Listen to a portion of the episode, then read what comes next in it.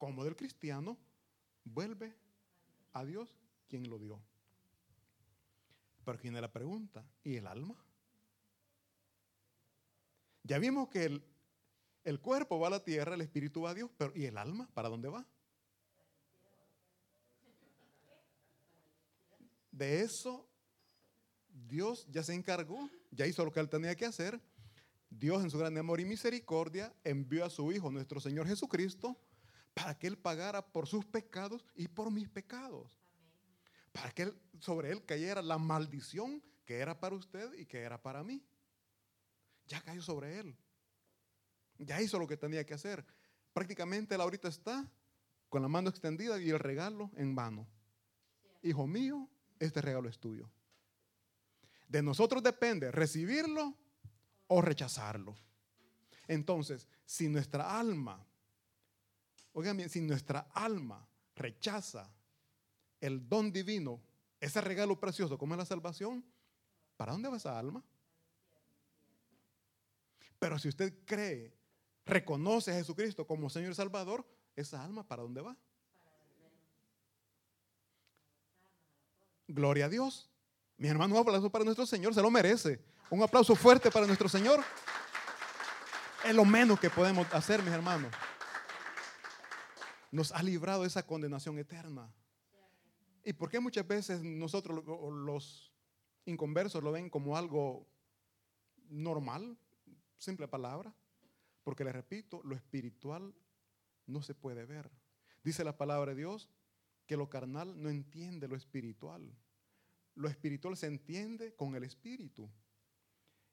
Y esa fue, mis hermanos, una de las pérdidas que, los seres humanos tuvieron. Porque antes de que el pecado entrara a la tierra, Dios tenía una comunión constante con el ser humano. Y si no veamos después que Adán y Eva pecaron, ¿cómo fue que, por qué fue que ellos se escondieron?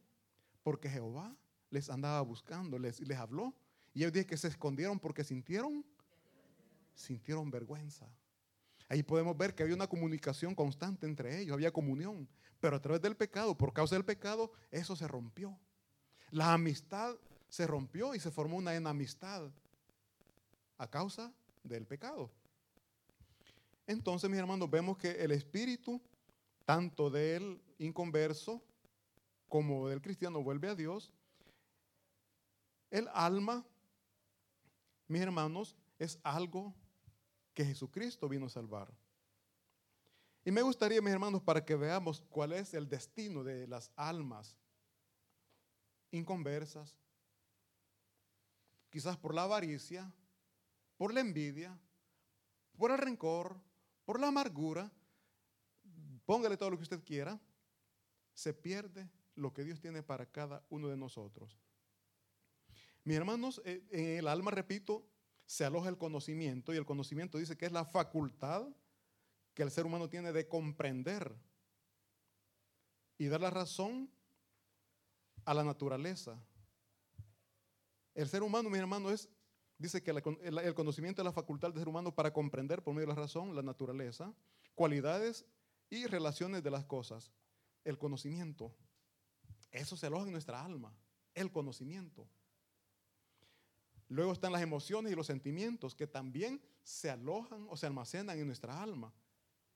La alegría, la tristeza, el amor, el odio, el enojo, la calma, la culpa y la vergüenza son em, sentimientos o emociones que se alojan en nuestra alma.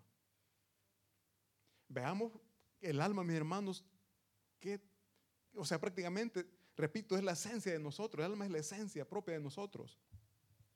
En el alma también, mis hermanos, se almacena la voluntad, que es la capacidad para decidir con libertad lo que se desea y lo que no se desea. Nuestro Padre Celestial a Adán y a Eva les dio una orden. Bueno, les puso en el jardín y les dio una orden. Ellos tenían, dentro de su voluntad, ellos tenían la posibilidad de obedecer o no obedecer. Nadie los obligó. Fue voluntario, la voluntad propia de ellos que les llevó al pecado. Dios a todos nos ha dado voluntad propia. ¿O hay alguien que esté programado, mi hermano? No, ¿verdad? Nos ha dado voluntad propia. La pregunta es, si nosotros ya conocemos lo que nuestro Señor Jesucristo nos pide, ¿por qué hacemos lo contrario? Porque nuestra voluntad, o sea, Dios no nos programa, nos ha dado voluntad propia y nosotros somos libres de hacer o no hacer lo que Él nos manda. Hace un momento les decía, el pastor Elio vino y dio una palabra, una predicación muy bonita, a mí me gustó. Y les digo, nosotros tenemos libertad, voluntad propia para escuchar, bueno, ya escuchamos para hacer lo que Él nos decía, lo que la palabra de Dios nos decía a través de Él, o no hacerlo. Pero las consecuencias las van a sufrir aquellos que, conociendo la verdad, no la siguen. Jesucristo dijo, yo soy el camino, yo soy... Amén. Nadie viene del Padre si no es por mí. Todos lo sabemos. La pregunta es, ¿le buscamos? ¿Le seguimos? ¿Le servimos? ¿O solamente lo sabemos pero no lo hacemos? Hace tiempo un pastor dijo, a mí me dicen que siempre predico lo mismo. Y decía el pastor, yo les dije, sí, porque ustedes siguen haciendo lo mismo. Así de sencillo. A mí me dijeron, dijo el pastor, que siempre predico lo mismo. Pero, pero ¿por qué predico lo mismo? Porque siguen haciendo lo mismo. El día que ellos cambien, yo cambio.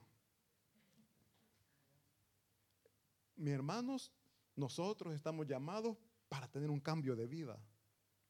Dice la palabra de Dios que Él vino y salvó nuestra alma de una condenación eterna. Pero no podemos decir, Dios me salvó si seguimos viviendo como el mundo vive, si no salimos de donde, de donde Dios quiere que salgamos. No es el propósito por, el cual vino, solamente que lo sepamos. Él vino para que vivamos dentro de esa enseñanza. Y ya vimos, mis hermanos, que la voluntad nuestra es propia, no depende de nadie más que de nosotros mismos. Leamos por favor Lucas capítulos, capítulo 16, vamos a leer del 22 al 24.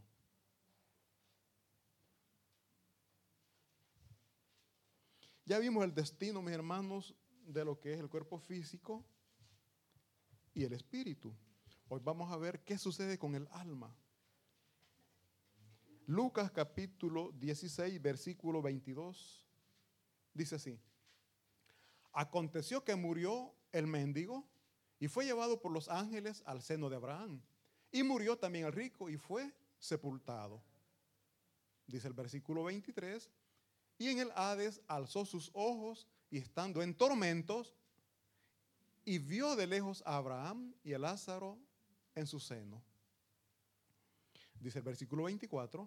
Entonces él, dando voces, dijo, Padre Abraham, ten misericordia de mí y envía a Lázaro para que moje la punta de su dedo en agua y refresque mi lengua. oigan bien, porque estoy atormentado. Para que ustedes entiendan esto, mi hermano, aquí la palabra de Dios nos enseña que había un hombre rico que durante su vida pues hacía banquetes, vivía a lo grande. Y a la puerta de él había un hombre pobre, un mendigo que era Lázaro, y buscaba comer de las migajas que caían de la mesa de esta persona que era rica. Les decía hace un momento, sea pobre, sea rico, el cuerpo. ¿Dónde va el cuerpo? Pero el alma, decían, y digo, dice la palabra de Dios, depende de nosotros. Aquí dice que el alma de Lázaro fue llevada al seno de Abraham. No está hablando de lo físico, aquí está hablando del alma. Fue llevada al seno de Abraham. Pero el rico, ¿a dónde llegó? Dice allí, en un lugar donde era atormentado, en donde sufría, en donde lloraba. No un mes, no cien años, por la eternidad. Y él, pensando en sus hermanos, pensando en su familia, dijo, manda a Lázaro para que a, a mis hermanos le digan, les hagan saber que después de la vida terrenal hay otra vida y que no quiero que ellos vengan a sufrir aquí.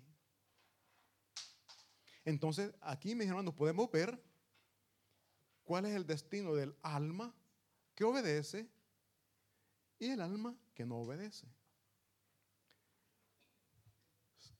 esta persona no llegó al infierno por, ser, por tener riquezas. Hay muchas personas que tienen bienes y son entregadas a nuestro Señor. Ayudan al necesitado, pero sobre todo porque no es por obras, sino que es por creer en Jesucristo. Y hay muchas personas que son pobrecitas, pero más orgullosas que el que tiene. Les digo. Entonces, no creamos o no confundamos que porque somos pobrecitos en automático vamos a llegar. Amén, a la presencia de nuestro Señor. Vamos a llegar a la presencia de nuestro Señor Jesucristo porque le hemos reconocido como nuestro Señor y como nuestro Salvador.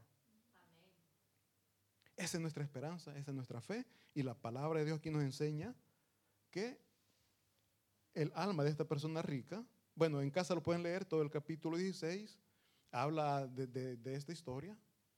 Y les digo, mis hermanos, es bien bonito conocer la palabra de Dios, porque a través de, a través de ella nosotros podemos conocer cuál es el destino verdaderamente de aquellos que han muerto y que no creyeron en Dios. Hoy nada menos que veníamos, una señora me dice, nos decía eso, ¿no? No dice, yo no voy a la iglesia, pero todas las mañanas lloro. No lloro, yo oro, dijo. Y le digo, qué bueno. Lo ideal es que busquemos siempre la presencia de nuestro Dios. Habemos muchos, le dije, no, habemos muchos que vamos a la iglesia, pero quizás no oramos. Habemos muchos que vamos, eh, vamos a la iglesia, pero quizás una costumbre. ¿Por qué? Porque nuestros hechos, nuestras acciones no muestran la cristiandad que tendríamos que demostrar.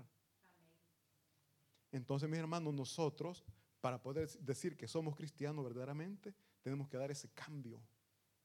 Para poder, para poder salvar nuestra alma. No nosotros, sino que Cristo. Pero nosotros poder recibir ese regalo precioso que se llama salvación, tenemos nosotros que, perdón, creer en nuestro Señor Jesucristo. Repito, y la palabra de Dios dice que el cuerpo físico va a la tierra, el espíritu va a Dios, pero el alma ya depende de nuestras acciones, de nuestra fe puesta en nuestro Señor Jesucristo. Eh, dice la palabra de Dios, y esto va para la persona rica, la persona que tiene, en este caso, que tenía dinero, dice, ¿de qué le sirve al hombre ganar el mundo si pierde su alma? ¿De qué le sirve al hombre ganar el mundo si pierde su alma? ¿Qué es lo que el ser humano busca, mis hermanos? Una persona no cristiana busca primeramente fama, ser reconocido. ¿Sí? Busca tener más dinero. Busca la fortuna, aumentar sus bienes. Y no le importa quién se lleva de encuentro. Alguien que tiene una empresa tiene sus facilidades y explota al que no tiene. ¿Por qué? Por amor al dinero. Y decía yo a una persona, si nosotros trabajamos porque, no es porque nos guste, porque necesitamos un salario. Ahora, alguien con sus posibilidades económicas, no es que tampoco se está pidiendo que regale, pero que valore el trabajo de cada uno de nosotros.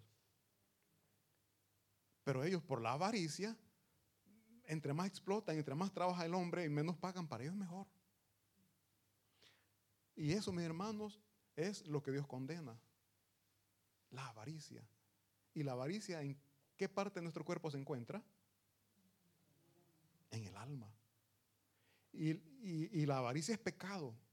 ¿Y el pecado a dónde nos manda?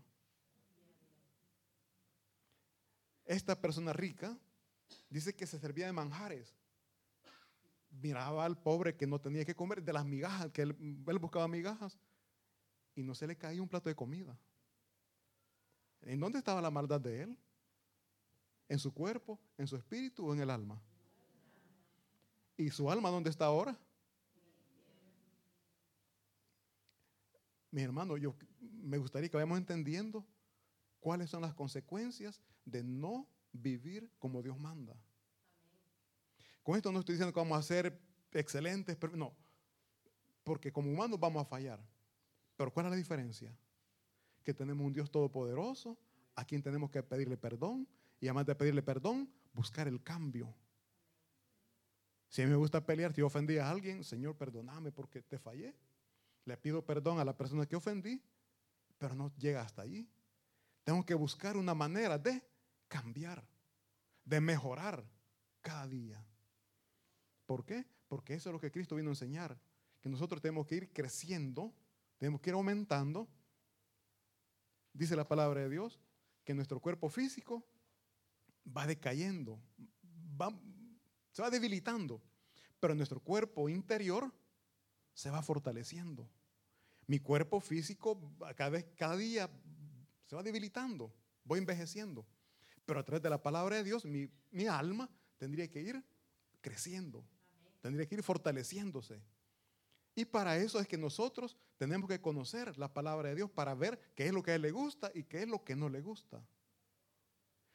Dice la palabra de Dios que, dice Jesucristo decía, no, si me amáis, haced. Cumplir, buscar lo que yo enseño. Eso es lo que Él nos manda. Entonces, mi hermano, aquí nosotros podemos ver que el ser humano lo que busca es fama, fortuna y el placer. ¿Por qué no le damos placer al espíritu? Porque que le queremos dar placer a la carne. El espíritu, mis hermanos, que Dios nos dio, es el que se enlaza o se conecta con el Espíritu Santo. Cuando nosotros nos metemos en oración, es nuestro espíritu que se está fortaleciendo. Antes de que el pecado entrara a la humanidad, era el espíritu que predominaba en el ser humano. Después que entró el pecado, fue el alma que tomó el control y, nuestro, y el espíritu quedó relegado. Pero por eso mismo, Dios dice que el viejo Adán eh, es carne, pero habla también del nuevo Adán, que es Cristo, es espíritu vivificante. Entonces nuestro espíritu es fortalecido a través de la palabra de Dios. ¿Por qué? Porque el Espíritu Santo viene y toca nuestros corazones, toca nuestra vida. Y cuando nuestro espíritu se va fortaleciendo, nuestra alma se va debilitando. Ya el rencor que yo sentía, el Espíritu Santo me está redarguyendo, ya eso va cambiando. Hace unos días yo le ponía el ejemplo. Ponía aquí el espíritu, aquí el cuerpo físico y en medio está el alma. Y yo les decía, lo que más alimento es lo que toma control de mí. Si yo comienzo a buscar la presencia de Dios a través de la oración, a través de la alabanza, o sea, mi alma se va uniendo al espíritu, va tomando control y mi carne se va debilitando. Ya mi carne ya no me, no, me domina como en un principio. ¿Por qué? Porque mi alma y mi espíritu están tomando el control de todo mi ser. Pero en nuestra humanidad hacemos lo contrario, ¿verdad? No nos unimos al espíritu, sino que nuestra alma se une a nuestro cuerpo físico. Y es por eso que queremos andar como siempre anduvimos, cuando Dios nos manda a tener un cambio de vida. Dice eh, Juan 14, 2, dice, en la casa de mi padre muchas moradas hay. Si así no fuera, yo os lo hubiera dicho, voy pues a preparar lugar para vosotros. Podemos ver cuál es el destino del alma que busca la presencia de nuestro Dios. Nuestro Señor Jesucristo dijo, en la casa de mi Padre muchas moradas hay. Si así no fuera, yo os lo hubiera dicho. Oigan bien, voy pues a preparar lugar para vosotros. ¿Dónde va a estar nuestra alma, mis hermanos? En los cielos. ¿No es eso lo que nosotros anhelamos? ¿No es eso lo que deseamos? Ese es el regalo que, Dios nos ha dado. Esa es la gran bendición que nosotros tenemos. Mi hermano, ¿no es eso motivo de alegría? Veamos, para, eh, comparemos. El alma del rico, ¿dónde estaba? llorando, sufriendo, era atormentado en todo tiempo. Y aquí, nuestro Señor Jesucristo nos promete lugares celestiales. Eh, por favor, veamos otro ejemplo. Busquemos Lucas capítulo 23. Vamos a leer del versículo 39 en adelante. Aquí, mi hermano, se relata de la crucifixión de nuestro Señor Jesucristo y a cada lado crucificaron a dos malhechores. ¿Lo tenemos? Amén. Leemos la palabra de Dios así. Dice, aquí está hablando de uno de los que fue... mm, amén. Uno de los malhechores dice así. Y uno de los malhechores que estaban colgados le injuriaba diciendo, si tú eres el Cristo, sálvate a ti mismo y a nosotros. Dice el versículo siguiente, respondiendo el otro, le reprendió diciendo, ni aún temes tú a Dios estando en la misma condenación. Hagamos pausa ahí. Mis hermanos, aquí podemos ver, habían dos malhechores. Uno le injuriaba a nuestro Señor Jesucristo. No creyó en que Él era el Hijo de Dios. No creyó. Mas, sin embargo, el otro, ¿qué dice? Dice, ni aún temes tú a Dios. Oigan bien, están hablando de Jesucristo. Ni aún temes tú a Dios. O sea, él sí creyó que Jesucristo era Dios. Pero dice, ni aún, dice, ni aún temes tú a Dios estando en la misma condenación. Él, estando en ese lugar, creyó en Jesucristo. Ahí podemos ver la diferencia también entre el que cree y el que no cree. La salvación que nosotros tenemos, mi hermano, es gracias al sacrificio que Jesucristo hizo en la cruz del Calvario. Gracias a esa preciosa sangre que se derramó en la cruz. Gracias a ese sacrificio nosotros somos salvos. Les decía antes de que mis hermanos se bautizaran que el bautismo no salva. Hay unos hermanos que yo he platicado, me dicen que sí, que el bautismo es para salvación. Pero aquí este malhechor no fue bautizado. Mas sin embargo fue salvo. Veamos por favor el versículo siguiente, el 41, que dice, nosotros a la verdad justamente padecemos porque recibimos lo que, lo que merecieron nuestros hechos, mas este ningún mal hizo. Versículo 42 dice, y dijo a Jesús, oigan bien, esto, este, este versículo, este, esta parte de este versículo me impacta. Y dijo a Jesús, acuérdate de mí cuando vengas. ¿Qué le está diciendo? Tú eres el rey. Acuérdate de mí cuando vengas en tu reino. Podemos ver la confianza, la fe que este hombre tuvo en él, que sí, Jesucristo era el Hijo de Dios. Y le dice, acuérdate de mí cuando vengas en tu reino. No le dice, por si acaso tú eres. Aquí le está diciendo, acuérdate de mí cuando vengas en tu reino. La fe, la confianza, creer en Jesucristo.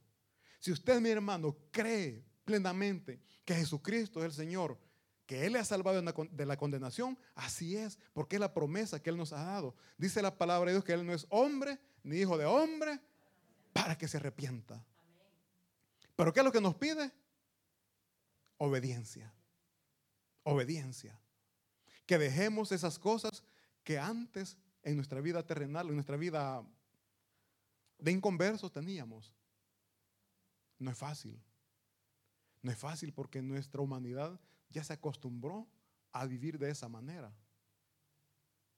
Repito, no es fácil, pero no es imposible.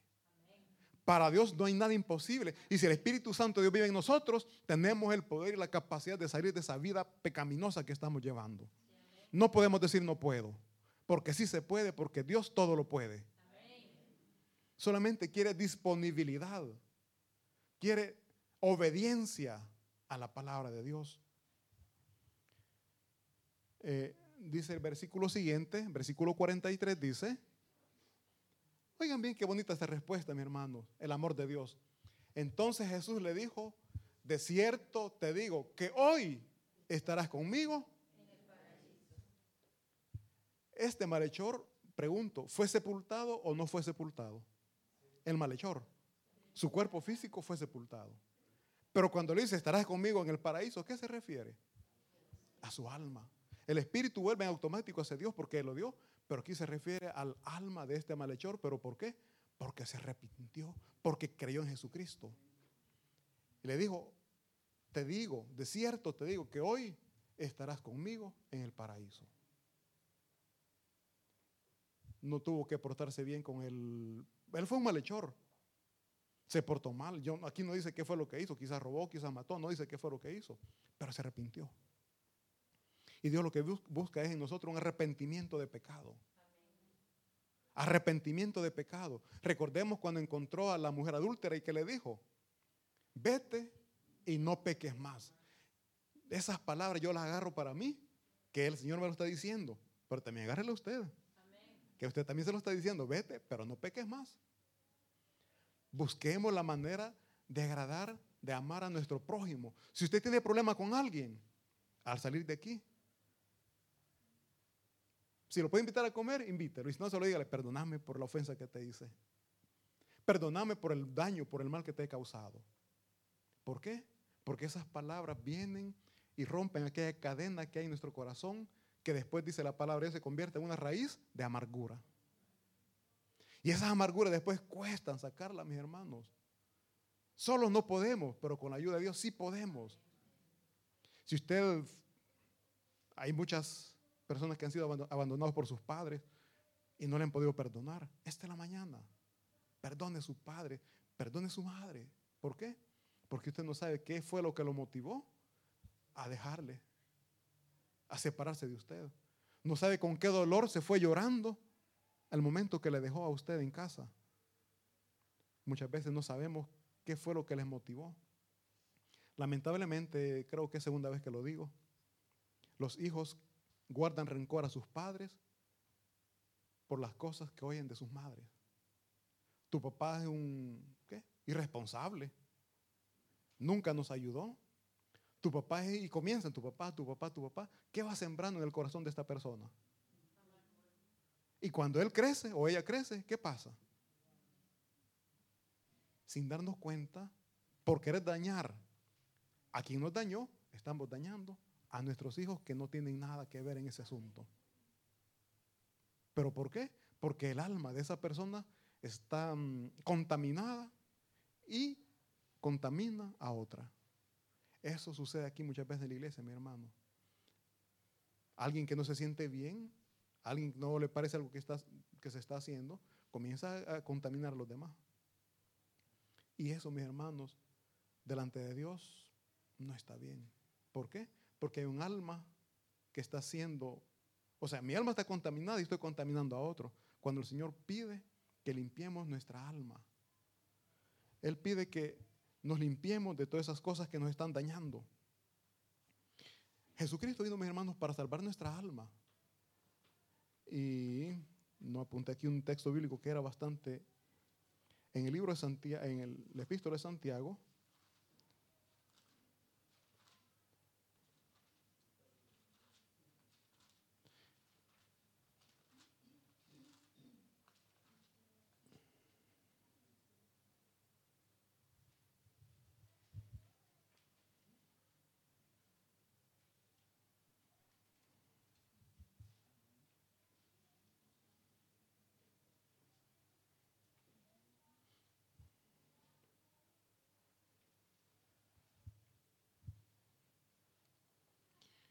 Santiago capítulo 1, permítanme que no recuerdo el versículo, no, no, apunté este texto que es muy...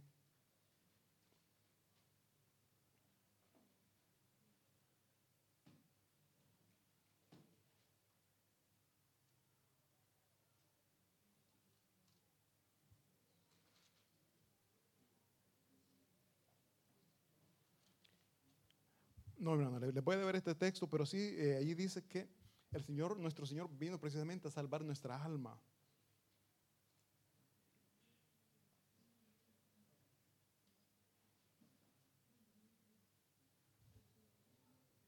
Bueno, así que mis hermanos, eh, como les digo, aquí podemos ver, bueno, vuelvo al ejemplo que nosotros estamos viendo de, de estos malhechores.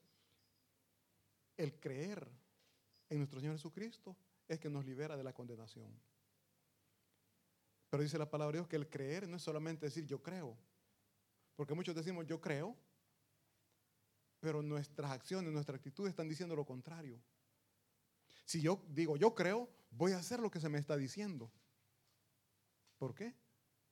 Porque de lo contrario es una duda. Si yo no hago lo que se me está... locura, ¿no? A la salida ahora aquí en el... ¿Qué? en el UPIN creo que es, ¿no? Van a estar regalando camisas. Vayan, mi hermano, vayan a pedir, díganle que vengo por mi camisa. Ustedes dirían, ahorita yo le digo, a la salida aquí pasen allá al UPIN, están regalando camisas. Pida su camisa, están regalando. ¿Usted pasaría? Aquí vengo por mi camisa. ¿Por qué no va a pasar? Porque no me cree, ¿verdad? Pero si usted cree, usted lo va a hacer. ¿Por qué le digo esto, mi hermano? Porque nosotros decimos, yo creo en Jesucristo, yo creo que es el Hijo de Dios, yo creo que Él me salvó, yo creo que Él me perdonó, pero no estamos haciendo lo que Él nos está pidiendo. No estamos cumpliendo, y les repito, no es que vamos a cumplir el 100%, pero el deseo, la voluntad por hacer la palabra de Dios es lo que a Él le agrada. Él ve el sufrimiento de nuestro corazón cuando le fallamos. Como también ve, también, también Él ve cuando nos mofamos, cuando nos sentimos contentos porque dañamos a alguien. Él lo ve. Y decimos, yo amo a mi prójimo. Porque si decimos yo amo a Dios, estamos diciendo yo amo al prójimo. Porque dice, nadie puede amar a Dios si no ama al prójimo. Pero mis hermanos, nuestras acciones, nuestras actitudes, repito, dicen lo contrario de lo que con nuestra boca estamos diciendo. Así de mis hermanos que a través de este estudio podemos ver que Dios, nuestro Señor, vino a salvar nuestra alma, porque el cuerpo vuelve su origen, el espíritu vuelve también su origen, el alma es la que Él vino a salvar.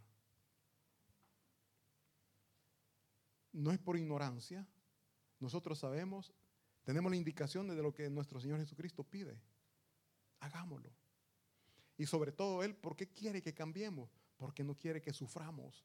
En esta vida ni en la vida futura.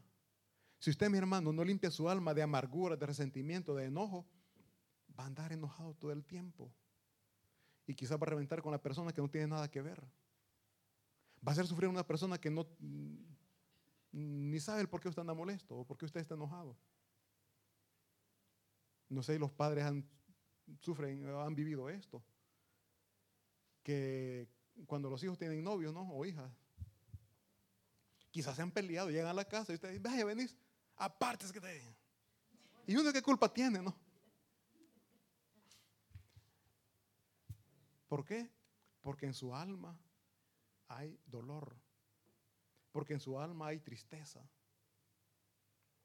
Y eso, mis hermanos, este es un ejemplo que pongo así, vano, ¿no? Pero nosotros muchas veces andamos enojados con nuestra familia y aquí en la iglesia venimos a gritar, ¿verdad? Y si no gritamos, como les digo, pero las miradas dicen mucho, o los gestos. Mis hermanos, estamos para amarnos los unos a los otros, estamos para cuidarnos. Si usted ve a alguien que tiene problemas, si alguien le trata mal, no le guarde rencor entendámosle, algún problema anda, algún problema tiene. Si tenemos la confianza, mejor digámosle, tiene algún problema, le puedo ayudar. Porque estamos llamados para ayudarnos los unos a los otros. Y si no tiene la confianza para hablar claramente, entonces sabemos que hay una mejor manera de ayudar y es a través de la oración. Señor, yo he visto que mi hermano, mi hermana está pasando por este problema. Te ruego, ayúdale en esa dificultad que pueda tener. Porque muchas veces son cosas vergonzosas que no se pueden decir. Pero Dios lo conoce. Y Él sabe cómo ayudar a aquel que está pasando por esas cargas. Así es de que, mis hermanos, hemos visto ya el destino de nuestro ser.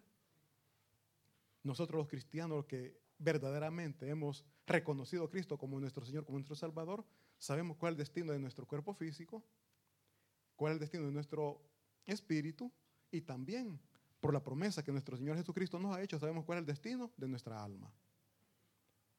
Me dijo una persona ahora y les decía, nadie ha muerto para que venga con seguridad a decir cuál es el destino de uno. Mis hermanos, no es necesario morir. La palabra de Dios es bien clara, es específica.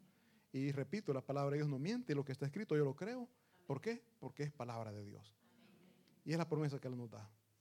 Un fuerte aplauso para nuestro Señor y vamos a orar.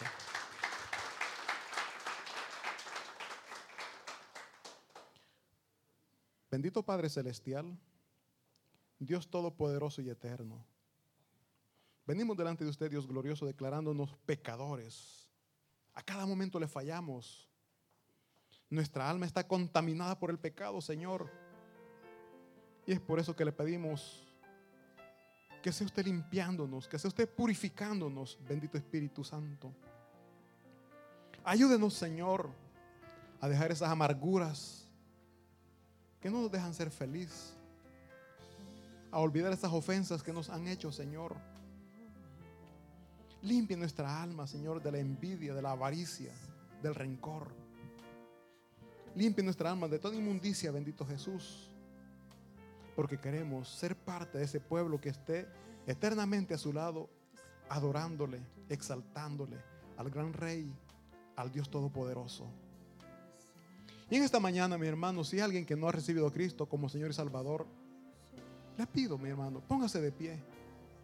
Permita que Cristo Jesús entre su corazón. Póngase de pie y llegar a un hermano a, compartir ese lindo mensaje de salvación. Y si ya recibió Cristo como Señor, como Salvador, pues mi hermano, solamente oigamos la palabra de Dios, obedezcamos esa palabra preciosa, porque nosotros queremos ser hacedores de ese mandato lindo que nos ha dado, y es compartir las buenas nuevas. Gracias Señor por esta palabra preciosa. Y les pido mis hermanos, por favor, nos ponemos de pie y cantemos esta linda alabanza. Cantemos. Y esta es una súplica. Esta es nuestra oración. Que venga, que nos limpie, que nos purifique.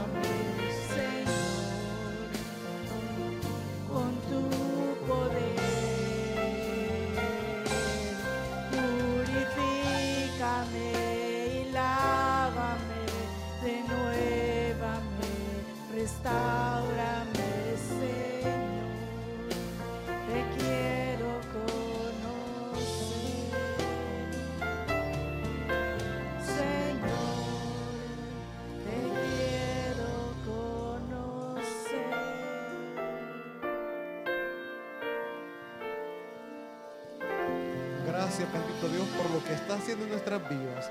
Gracias le damos, Padre Santo, por lo que está haciendo en nuestras familias. Así también damos gracias por lo que usted está haciendo en esta iglesia, Señor. Declaramos, confesamos que es suya, Padre, y bajo sus cuidados estamos. Y es por eso que cantamos con, con gozo también este, este lindo, este lindo, esta linda alabanza en la que declaramos que estamos agradecidos, bendito Dios. Cantemos juntos, mis hermanos, y digamos que estamos agradecidos.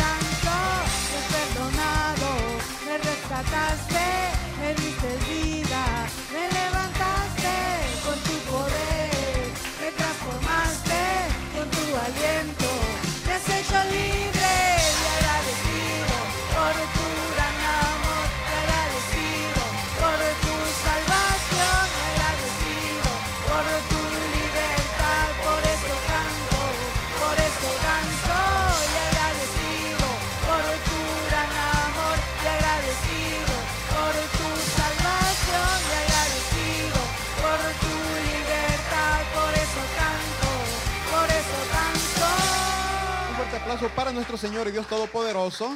Y mis hermanos están invitados para este día a las 4 de la tarde. Que el Señor les bendiga.